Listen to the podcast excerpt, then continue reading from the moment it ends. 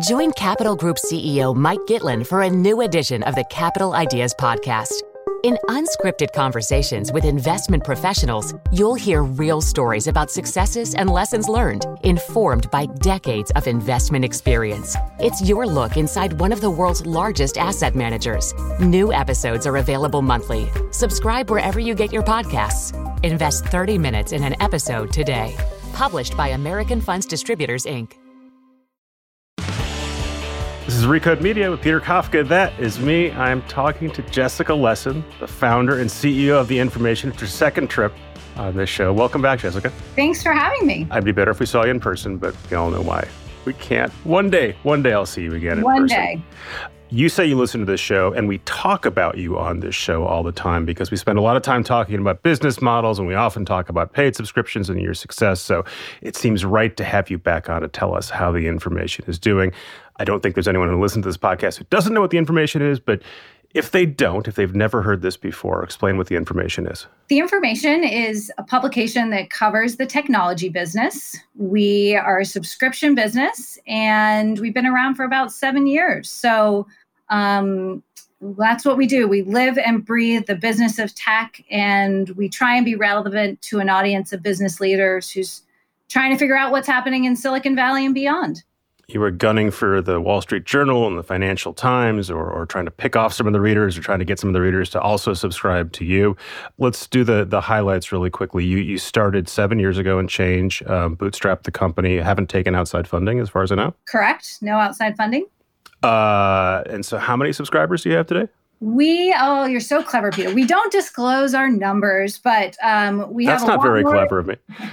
We have a lot more than we did um, last year, which is wonderful because it's it's been a big year despite things. Um, we have, I mean, we have in the tens of thousands of subscribers who are paying us, and about uh, about half a million subscribers who are not paying us but who are reading content.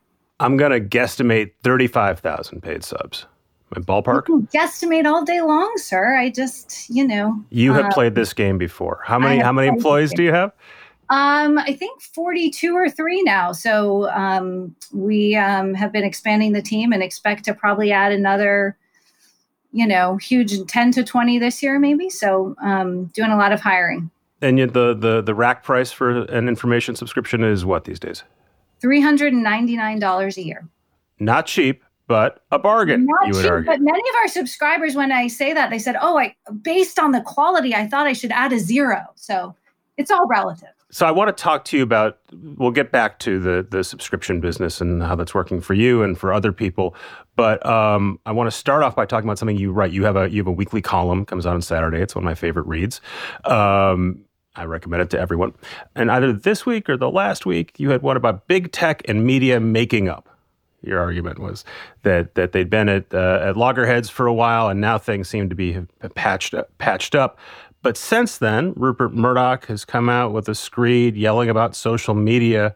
Um, his New York Post ran a screed from Josh Hawley complaining that he was being censored by by big tech and social media. Uh, Andreessen Horowitz, one of the premier, maybe the most powerful uh, uh, VC firm in the in the valley, announced that they are going to start their own publication, which is Yep. quite clearly an end run around publications like yours and the one I work for. So, do we still think that, that big tech and media have, have, have made enough. up? I mean, I, I don't think. Um, so what I was writing about in that piece um, was, I think, a sort of détente between basically the big tech platforms and big publications like the New York Times, like the Wall Street Journal, that have for years, and you've been leading the documentation of this, wanted more money for their content from the tech platforms. And I, I think it's notable that in many cases, the tech companies are paying out those sums. You know, Facebook has new news tabs that is significant enough to the New York Times that they mention it in their earnings reports as contributing to revenue. So, um, think And Rup- Rupert Murdoch's company held a big event with Facebook Yeah, announcing stage. announcing the payments that Mark Zuckerberg was going to hand him. the Wall Street Journal has a multi-year Apple News deal that who knows if it makes sense for either side. But um, what I think's happened and is that the tech companies have realized it's better to have sometimes these publications on your side than against you. And and these aren't hugely meaningful sums to them. So I think that part has changed. And it, it's worth noting because three years ago, we would have been here talking about how acrimonious it was. I think you're absolutely right, though. There, there's um, so that's on the business side of the relationship, right? The, yeah. What about the editorial side? And Do you the think editorial side? I mean, thankfully, I think uh, publications are still coming out swinging against tech, which I think is a very important thing. It's one of the reasons I started the information seven years ago. You didn't see a lot of that. You saw a lot of hype. You saw a lot of look how much this founder is worth. So, um, you know, reporters and their editors aren't going to back off and they shouldn't and that's very healthy for the business. It's leading to something you mentioned which i'm uh, really noodling on right now though which is more of these senior powerful leaders in tech wanting to do an end run around the press whether it's chit chatting all day on clubhouse um, or in andreessen horowitz cases launching as we broke in the information a new media publication where they're hiring, you know, I, I suspect dozens of staff to be a go-to source for news.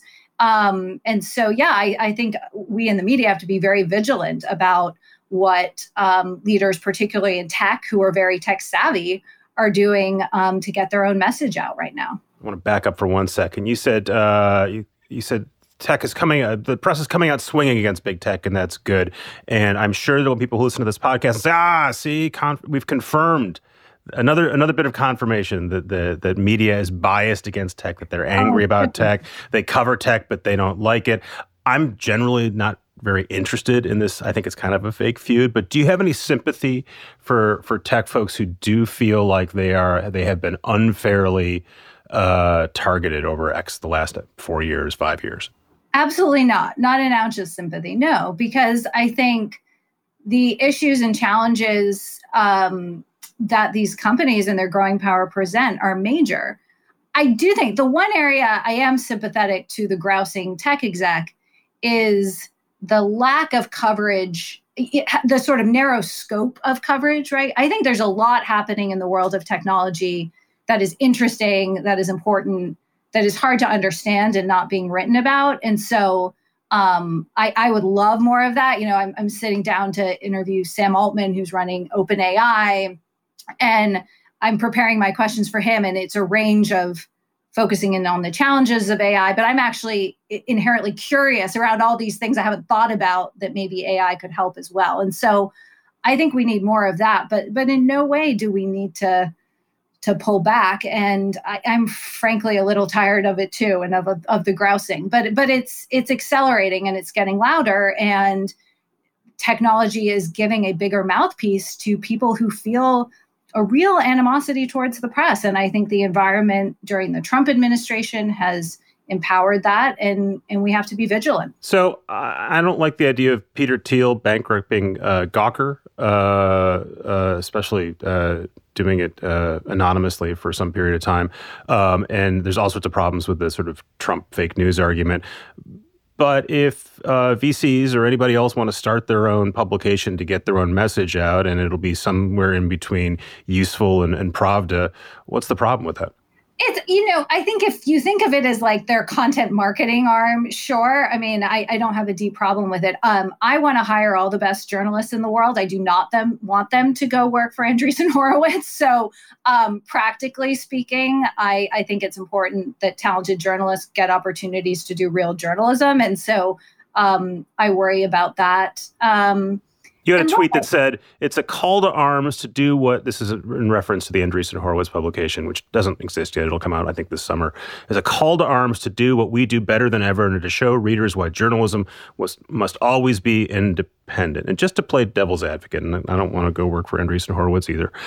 You know, so what if if they they had they've had Twitter forever? They had they used to blog a lot. Um, Marc Andreessen can go on any stage he wants whenever he wants, um, and and talk at, at length what's the problem with why, why is this a, in any way something we should spend much time it's interesting but why should we spend much time caring about it as journalists?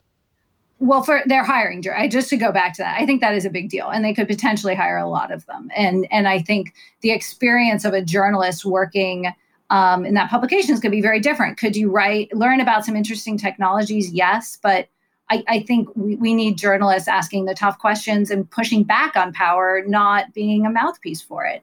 And I have learned so much from reading blogs from smart investors about technology. I, I'm pro that.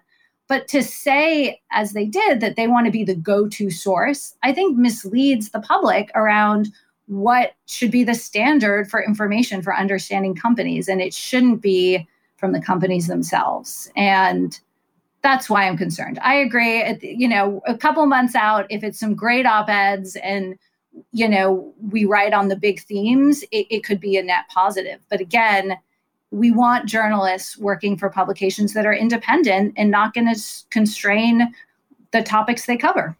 I mean, one thing that will be interesting, right? I think every every journalist and writer at some point uh, learns uh, that that conflict is kind of the, the nature of a of a good story, um, and sometimes you'll get a critique that says, "Well, you're making up a conflict to make to make an interesting story." But it, you, if it's a good story, that you're not making up the conflict, one has to exist. It's inherent. It's hard to imagine the Andreessen Horowitz version of a conflict, except maybe it's brave technologists taking on the the established whatever. Um, and so you're very unlikely. It, it, will, I think, make it hard for them to make compelling journalism in the same way that, like, um, not the Athletic. Oh my God. Um, the Players Tribune was an attempt mm-hmm. to sort of do that for for athletes and, and the start uh, and Sports Illustrated and go around Sports Illustrated and ESPN. And I think it is not a coincidence that you don't hear much about the Players Tribune anymore. I think it's hard for them to make interesting content from a source, you know, a single source story, basically. And I'm worried that we've lost sight, or we're making it complicated or hard to figure out what journalism is. And this is a broader trend, right? We see fabulous journalists who have newsletters and do commentary and journalism. I, I do commentary and journalism too. Of course, m- many people do, but I like the public to be consuming as many new facts and information as possible in a given day. And I think the more we just pump more opinion and commentary into the ether, we are launching an opinion section. So again, I think there's room for both. But as a society, we're shifting the balance, I think, really far away from uncovering new facts, which is really, really hard and can be really, really expensive. And so those are the kinds of new publications I want to see out there. And so I think the the other commentary arms of the industry, it's getting a lot of attention right now, and that does worry me on a relative basis. You have teed me up for the obligatory Substack question. And we should yeah. actually figure out we could do like a professional podcast and get like an audio cue whenever we have yeah. to mention Ding Substack from now on. Um, so you're referencing Substack obliquely and now directly. What do you think of the paid newsletter, the newsletter phenomenon in general? I am super excited that writers have more options for um, building businesses and making living and making money. I mean, I think that journalists should think about what our content is worth to our reader. That is a healthy dynamic. That's why we launched as a subscription business seven years ago. And so the fact that you have more writers, A, doing that and have tools to do that, I think is excellent. Personally, you know, the ones I'm taken to are the ones that, again, are, are unearthing a lot of new information um, as opposed to just commenting on the same old thing. But I Sh- shout, shout a couple of those out. Who's who's doing reporting in their Substack or news or, or, or other newsletter? It's not yeah. Substack. So I am a fa- you know I've got a four year old and a two year old, and so I like Emily Oster's Substack about like parenting, and um, she is very data heavy. Casey Newton is a great journalist and, and a great columnist at the Platformer. Um, Alex Kantrowitz had a, a, good scoop this week on in his tech Substack. So, and um, Eric Newcomer, I'm a fan of, was um, worked at the Information as a while for a while before Bloomberg. So, I, I read them all, um, and I'm just a big supporter of journalists and journalism. So I will pay for them all as well. But by and large, it, it, it's sort of mostly my opinion diet quotient um, which I like and uh, is sort of entertaining and stimulating to me, is not solving a different problem I see in journalism right now around just you know the the size of the reporting um, industry, if you will.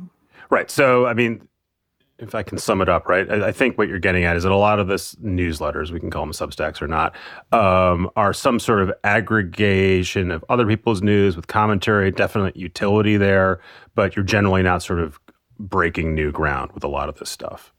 Do you think that's inherent to the newsletter model or inherent to the the Substack model where it's sort of sole proprietors? I think the, the type of person who leads a, a solo newsletter is, is probably you, a mix of both, right? And and so if you're trying to break newsroom reporting colleagues are super helpful because they have a lot of sources around the world.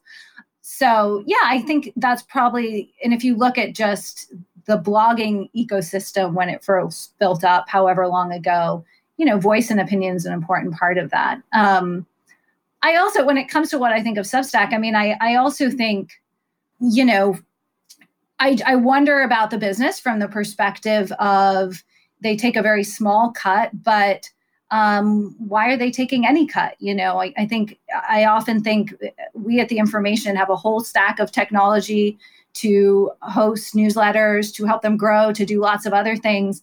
I'd be willing to give that to free for a writer under certain circumstances as well. And so Right. And so today we saw Twitter announce that they're getting into that business and, you know, who knows what that's going to look like, but they can certainly afford to take less than Substack if they really want to push this. Absolutely. So, I mean, all I, have covered enough startups to know that the good ones survive despite the competition. But I do think the model of tech support for independent writers, or there's just a proliferation of channels. And I think it's something publication like will try and get into it and i think other publications will as well. So let's let's broaden it out and talk about uh, the, the paid ecosystem in general. This has been something you've been very ardent about since you launched. This is going to be paid uh, there's inherent value in having a paid thing. Um, i think you're a proselytizer for it. I don't think that's pejorative. I am. Um, one. you guys you guys have uh, incubators where you try to encourage other folks to start one. Uh, richard rushfield uh, who runs the ankler which is now a substack model had, had worked with you figuring out how to get his thing off the ground around. And the thing that I continue to be worried about is that it seems like the paid business works for what you do, business and financial news. There's sort of obvious reasons why that can work. It, I can see it working for specialty publications, um, where either it's something you care about again as a business and you're willing to pay for, or, or it's just some, it's personal, uh, something you're personally uh, you care about. Um, and where I worry about it not working is in local news, where there has been to date no solution for the the mm-hmm. expanding local news desert. Is there any reason to think paid could work in local?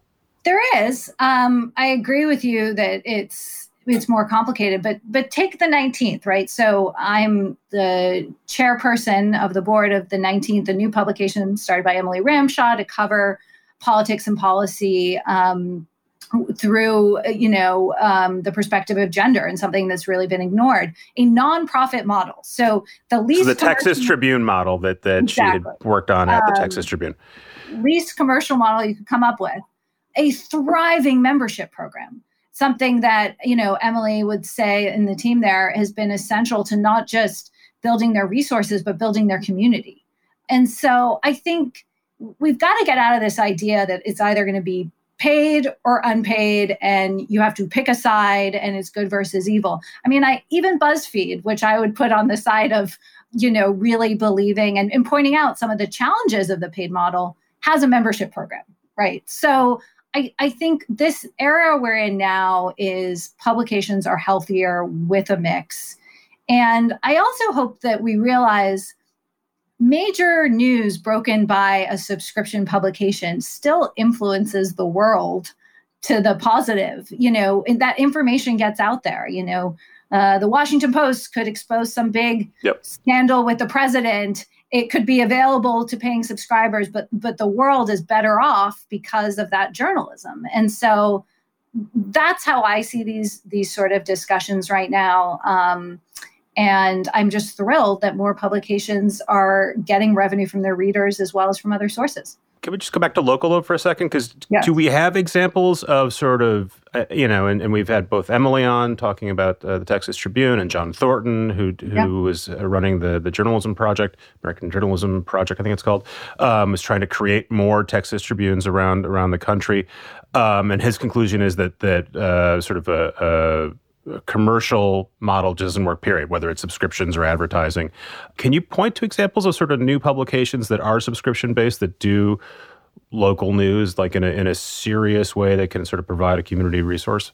So in our accelerator, the information, there's a publication called Detour Detroit. Local news in Detroit has a subscription membership model. Um, I think it's Berkeleyside, I believe, in California as well. So so there there are some, and you know publications they're doing an amazing work. I really do believe the nonprofit model has a place as well in local and i think it's going to take a lot more experimentation and support and um, I'm very impressed by what I, what john is doing and um, and others like elizabeth green his partners on it. So um, I, I, don't have a great answer but i think um, it's going to be a mix of things. It really yeah. will and subscription or membership models don't have to be expensive. Um, it doesn't mean that they're going to be for everyone, but $5, $10, $15, right? It, it can all scale and it can all be meaningful. We're going to take a quick break. We'll be right back with Jessica Lessin. Did you know the Capital Ideas podcast now has a new monthly edition hosted by Capital Group CEO Mike Gitlin? Through the words and experiences of investment professionals, you'll discover who was their best mentor, what's a mistake they made that changed their approach, and how do they find their next great idea. Subscribe wherever you get your podcasts. Published by American Funds Distributors, Inc. And we're back. So you run this incubator. Um, give us give us some some advice we don't have to join the incubator for. What have you learned about running your subscription business in the last seven years? What did you think at year one that has turned out not to be true, or you've had to adjust? You know, I see you about once a year, um, and I know that you're you know in addition to running into doing actual journalism and writing, you're really passionate about sort of figuring out the the mechanics of subscriptions. So what what are you what have you learned that you can share? It keeps coming back to it actually being about the journalism and the content. I got, got to tell you, even when I compare notes with other um, leaders in this business, marketing, brand, funnel, tech, it all helps. It's 20% lift or something like that. And that at our scale and at other scale, that's super meaningful. And I, I want to make it 25 or whatever. But it's still, you know, the big stories. It's still um, Andy Rubin accused of sexual harassment at Google, or here's the inside financials of ByteDance, the most valuable private company no one's writing about. Um, that's what moves the needle. It moves the needle for us. It moves the needle for businesses like us in other industries, and um, that that makes me so happy because it means that what's good for our business is also good for our our journalism mission and good for everything else. So uh, I get that a big splashy story would bring in new readers at the top of the funnel. Um, I would also think that, like for a publication like yours, where your your folks want sort of a consistent level of reporting, that some of them probably aren't as moved by a splashy story, and they're looking for sort of more mundane stuff that isn't that maybe even that fun to create, um, and no one's going to win an award for it, but provides value. Do you do, how do you balance that stuff? Like you guys do these org charts, which are which are incredibly difficult to do. I, it's yeah. obvious to understand the utility. You're not going to submit that for an award, right? No one's going to. No, but I I think org charts are like some of the sexiest journalism. To be honest, I know that's going to sound strange, but it's the definition of information that is closely held that very mm-hmm. few people know that could be of immense value to other people. So I think, you know, that's how we think about it. We think about what is the new information, what's the value, whether it's a, a deal scoop like we just broke the big clubhouse fundraise, which is the the talk of the town out here, or it's hey, this part of Uber's business that people are really watching closely, you know, is doing this strange thing, and here's how it matters. So, um, and our readers are smart; they want something they didn't already know, and I agree, it doesn't all have to be that, you know, several times a year big investigation, but there's a high bar for it too. I mean, I, I think it, it's not easy, but, you know, great journalists can do it consistently. I'm a pretty close reader. Um, strikes me that one thing you guys didn't spend a lot of time on in the last four years was sort of Trump specific uh, coverage. Um, I wouldn't expect you to write Trump's latest tweet X, right? Which, um, yeah. but um, obviously of, of, huge importance to everyone and, and, huge importance to Silicon Valley and lots of stuff there. Was there a conscious effort to sort of steer out of that, either because your readers didn't want it or you thought there was a gap you could do other stuff? I'd agree we didn't do a ton of it. It, it wasn't conscious at all. It's just we're always looking to play to our advantages from a reporting standpoint and um, you know our advantages were kind of elsewhere last year. So, you know, we spent a lot of time on Trump's ban TikTok, for example, and just sort of the global what that meant for the tech ecosystem and the venture capital world. Um, we also, you know, certainly wrote a lot about the platform's challenges around you know misinformation and policing content and all of that but that's kind of where we we focused so you guys have a, have a great core tech team in the valley and, and outside the valley You've got Jessica Toonkel in, in, in New York doing great media stuff. Do you think you'll expand to other industries, other territories? Are you going to end up in LA? Are you going to move to DC? Um, I mean, I know you have folks in both those yeah, places, but, but do you no, think do you see more of it? I mean, I think our first early territory almost five years ago was Hong Kong, and we have a four-person reporting team out there um, that's been really essential and done great work um, yeah, we're, we're in expansion mode. You know, my belief is that um, I want to serve all business readers, period, because I think any professional in any industry is following technology, and whether they're leading a retailer or a car company, you know, they need to know what's happening in the tech sector. And um, that's our mission. And um, I think we've about just under half our audience now works in tech. So most of our readers don't work in the industry, but they're coming to us to understand it better. And um, that's really exciting to us. So, um, yeah, we'll staff up in a lot of areas. Right now, I'm, I'm particularly interested in finance and the world of finance, both from the perspective of markets and deals, but also fintech and crypto. And so that's probably the next one on our radar. Um, I'm also obligated to ask you how, how you did in the pandemic. You guys took a PPP loan, like a lot of folks. Um, what's the status of that? Have you repaid it? Do you plan? Uh, yeah, the... we will. We will be repaying a big chunk of it. Um, again, we we took it because we had a um, event sponsorship business that um, was forecast to hit some pretty big numbers this year, and and kind of went to zero. And so we were able to avoid um, you know, any layoffs related to that, and um, we'll be repaying a chunk of it.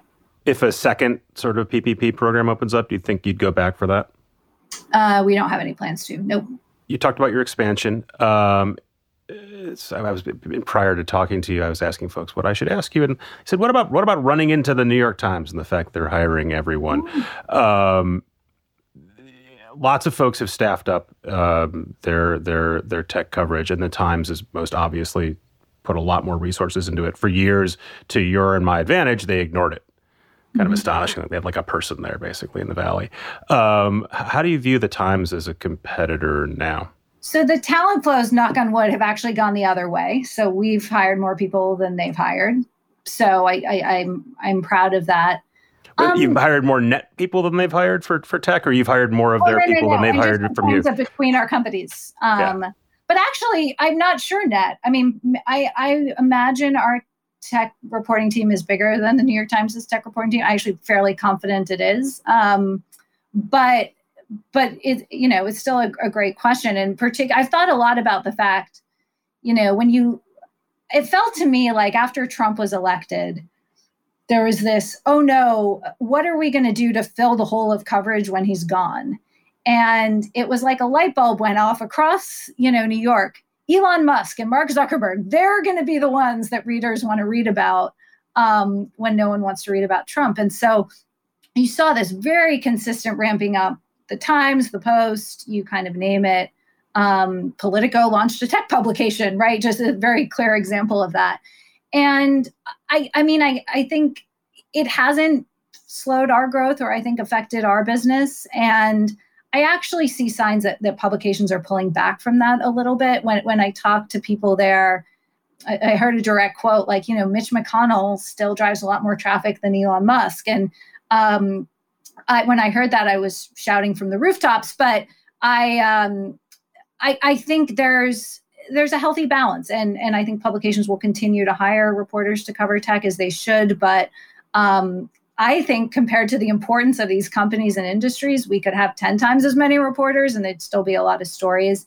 And I, I do see the pendulum swinging. Um, one of those publications who had really staffed up on tech reporters, you know, when I asked where they were staffing up now, they said on audio and podcast reporters and not on tech. So um, I feel like things have shifted a little bit, but there's still plenty of room out there. You guys, you guys have a, a podcast. Um, we do the four one one. Seems like you could do more. You Got plans to expand that? Yeah, I mean, I I think um, Tom Dotan and now Cory Weinberg have led a really great um, podcast. Drops on Fridays. What do you say?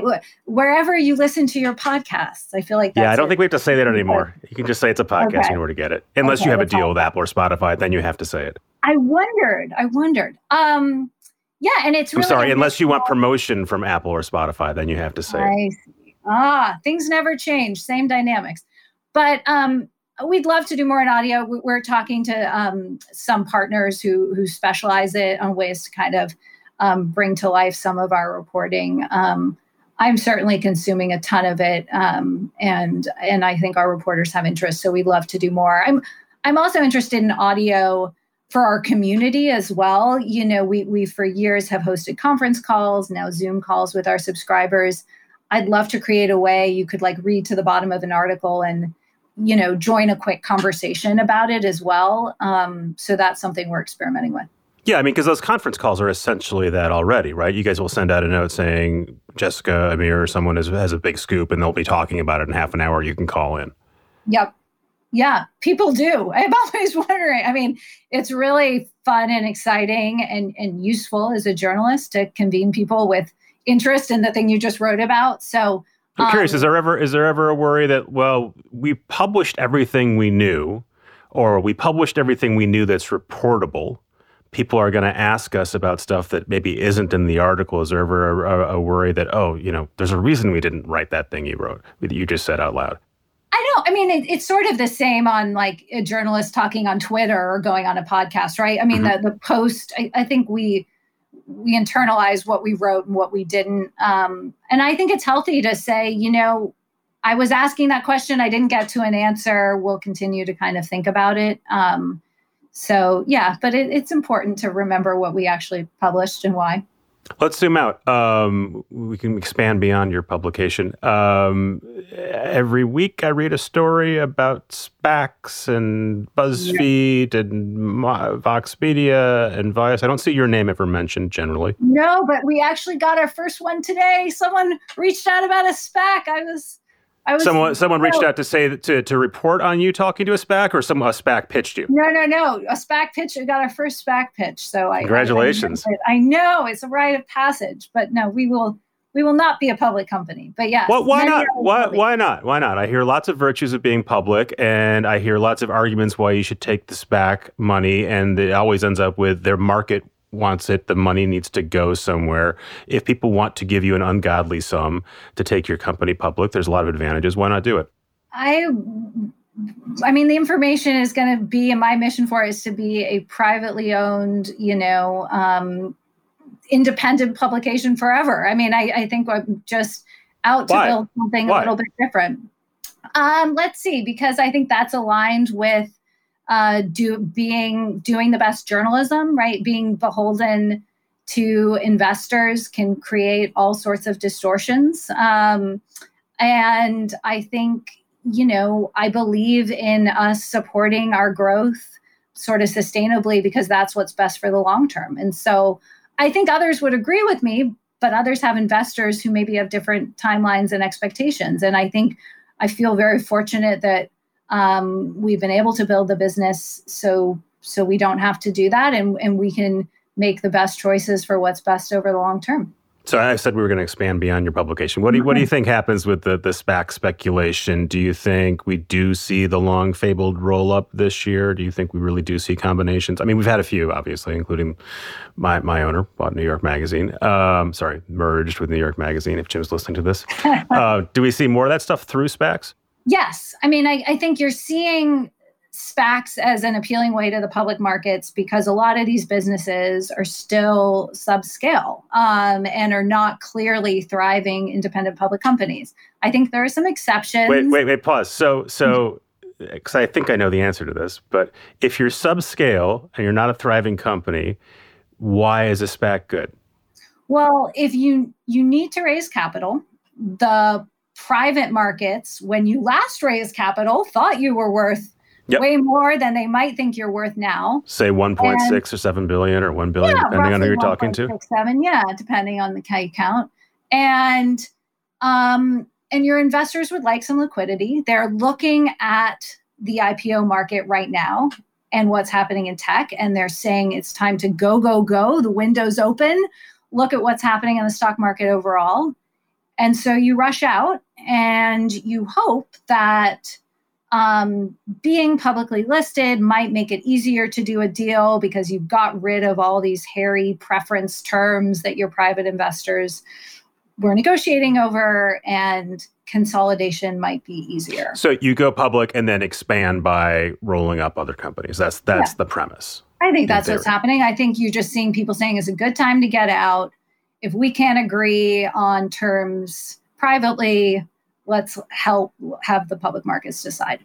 I still think it's going to be hard because, you know, the rationale for some of these roll ups is tenuous, in my opinion. And so I, I don't think we're going to see a flood. I think we'll see some, and, you know, they might not be that needle moving to the overall business. Um, you know, we just went through this period where all these high flying tech companies raised lots of money at increasingly giant valuations, went public, and found that the public market didn't support the valuation. I get that these are different kinds of businesses, but it is a little confusing to me now that you'd be able to go out and say, our private investors don't think we're worth this, but the yeah. public definitely will. Well, that was certainly true, I'd say, about a year ago. But you look at someone like an Airbnb, right? I mean, Airbnb had a monstrous IPO uh, after a year when their business tanked. And so, it, at least the most recent window has said that public investor demand is outstripping supply. And so that's what media companies are banking on. Now, an investor faced with a, a SaaS company growing at 60% a year with recurring revenue is very different from some of these other companies. And, and we'll find out soon. I, I'm grabbing the popcorn. I'm excited see what happens. I am uh, excited in uh, equal degrees trepidation, I think. But that's the nature of the business. Um, yeah. You have an opinion section you mentioned before. You're launching an opinion section with Kevin Delaney, formerly of yep. Journal and then Quartz and the Times, and now you. Um, why do you need an opinion section? We need an opinion section because I think other opinion sections are leaving a huge opportunity on the table, to be honest. I mean, I think so much of commentary these days is seems like it's like trolling one side or the other, right? It's very designed to provoke an emotional reaction. Um, I've always loved reading people's perspectives that are really thoughtful on tough issues. I mean, we've done pieces around, okay, how should you really reform Section 230 and think about the content liability of the tech platforms. It's one thing to say, you know, these companies need to take more responsibility. It's another thing to kind of outline the steps that you think they should actually take. And so that's what we're trying to do, you know, opinion that is really meaty on ideas, proposals, because um, there's a lot of complicated questions out there. Do you think being a, a, subscription only business makes means you have to provide a different kind of opinion section? You know, your your your stories are are are excellent, and they are also fairly dry. Um, and there's great details in them, but right, you're not. There's not a lot of invective. There's strip out a lot of adjectives. Um, you, you don't want to use an opinion section to sort of quicken someone's pulse, even if it involves some some trolling.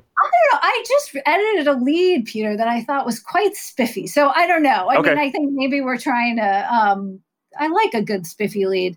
Um, I think we'll see. You know, to be honest, I, I think I've looked at opinion sections of other subscription publications that I think have become um, very predictable, and you know exactly what the column is going to say, and and frankly, that is sort of boring and doesn't teach me a lot. So I'm I'm hoping that you know, just by working with great columnists, we can be really interesting and, and not kind of overthink it beyond that. But no, I haven't. Um, there, there's no different sort of set of editing standards around adjectives for our for our opinion section. So fair enough. He's not yet.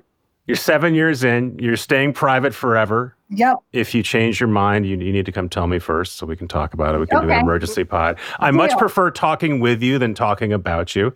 Um, and I look forward to seeing you in person. Thanks, Jessica. Thanks, Peter. Thanks again to Jessica. Great to have her back.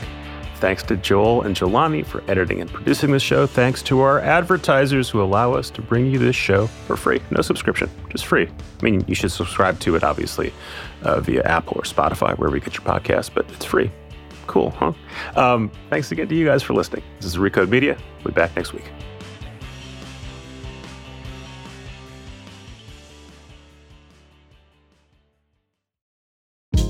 Hey, this is Scott Galloway, author, professor, entrepreneur, and most importantly, host of the Prop G podcast. We got a special series running on right now called The Future of Work, where I answer all your questions on surprise, the future of work.